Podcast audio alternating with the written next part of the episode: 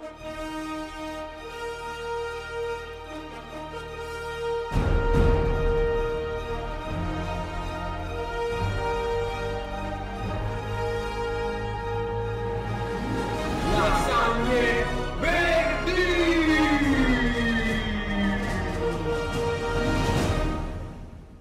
Buon salve a tutti lasanini e lasanini e bentrovati in questo nuovo podcast. Oggi ci troviamo non nel nostro studio, ma eh, in un luogo molto speciale. Ci troviamo a Polla nel f- festival dei ragazzi del Ponte e siamo qui anche con un ospite speciale. Vai, presentati. Ciao, sono Michelangela Di Mieri, naturopata e insegnante di yoga. E che farete qui questa sera? Nello specifico questa sera mi occupo di divinazioni angeliche.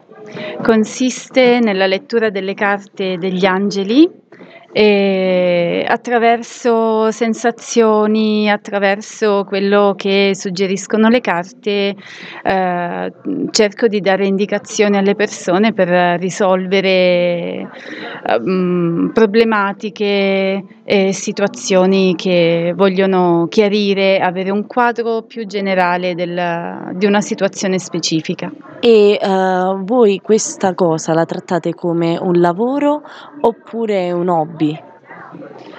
Um, un po' e un po', in parte, perché è un hobby in quanto ho iniziato per passione. È una passione che poi è andata crescendo e si è sviluppata in un lavoro. Diciamo che non faccio questo nello specifico, mi occupo comunque di trattamenti corpo, eh, di yoga, pilates, questo ha fatto in modo e di trattamenti energetici. Questo ha fatto in modo che sviluppassi una um, sensibilità maggiore e quindi una, una maggiore empatia eh, diciamo che ho una sensibilità un po' più sviluppata rispetto al normale proprio per le tecniche che utilizzo e, e quant'altro, per cui sì, poi è diventato un lavoro. E come avete iniziato? Eh, ho iniziato um, da adolescente, sentivo il bisogno di ricercare qualcosa oltre le apparenze e, e, questo mi ha portato alla filosofia, inizialmente ehm, filosofia greca. E poi man mano sono arrivata alla filosofia um, orientale, quindi attraverso il buddismo, cose del genere. E poi fino a quando non ho conosciuto lo yoga. E da lì poi si è ampliato tutto quanto.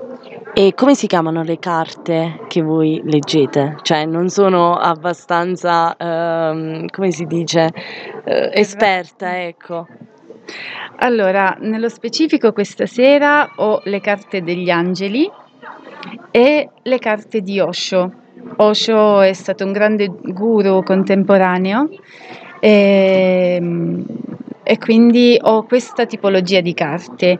Sono, non hanno niente a che fare con i tarocchi. E, ehm, diciamo così, eh, una loro lettura aumenta, fa in modo di aumentare la fiducia nelle persone, di trovare comunque un altro punto di vista, una via d'uscita che gli dà la possibilità di ehm, comunque di, di sviluppare quello che serve sempre in base a quello che chiedono. Come si fanno a leggere le carte? Curiosità. Uh, è molto semplice. Si, mm, si, chiede, si fa una domanda, chiaramente si, dire, si sceglie una carta da quello che esce poi c'è il responso. Solitamente, secondo la mia esperienza finora, sono sempre state molto coerenti con quello che le persone hanno chiesto. E, e, poi da lì si può sviluppare un maggiore discorso perché anche intuitivamente si può, posso capire eh, magari quello che la persona ha chiesto, anche se lo chiede nella sua mente, non, anche se non me lo dice in maniera esplicita, eh, da lì poi si possono affrontare, ehm, si, il discorso si può ampliare e quindi trovare una soluzione, avere un confronto, dare la possibilità di, di scelta. La scelta è molto importante, quindi sapere che in una data situazione, che sia lavoro, amore, qualunque cosa, eh, c'è un altro modo di vedere, c'è un altro punto di vista e mm, aiutare la persona in questo è, è utile, è bello. E noi alla fine del nostro podcast chiediamo sempre un messaggio al nostro ospite, un messaggio per eh, i giovani. Qual è il messaggio che lei manda?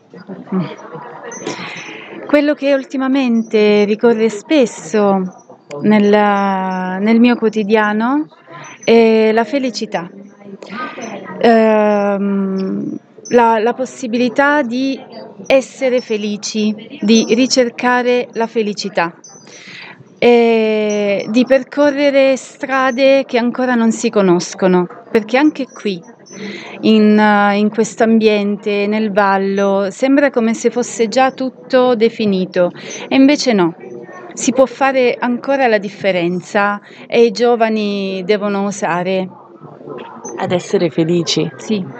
Anche Eh. perché non per fare la drammatica della situazione, però comunque si deve vivere eh, il giorno, il momento Sì, e sì. sempre eh, Sì. essere felici è una cosa giusta. Sembrano frasi scontate, ma vivere nel presente con la consapevolezza del qui e ora è importante perché ti fa riconoscere con te stesso, ti mette a maggiore contatto con te stesso, ti fa vivere nel presente senza ehm, rimuginare sul passato, senza preoccuparsi del futuro. Quindi vivere il presente è la cosa importante ed è quello che ci rende poi felici. Vivere il presente con uno sguardo verso il futuro. Quello che facciamo oggi si ripercuote sul domani, quindi è importante essere consapevoli. Grazie mille, io ringrazio e credo anche voi, eh, a tutti i nostri ascoltatori e se vi va passate anche queste tre giornate a Polla dai ragazzi del Ponte e passate anche nello stand di Michelangela. Ecco, grazie mille. A te. Buonasera.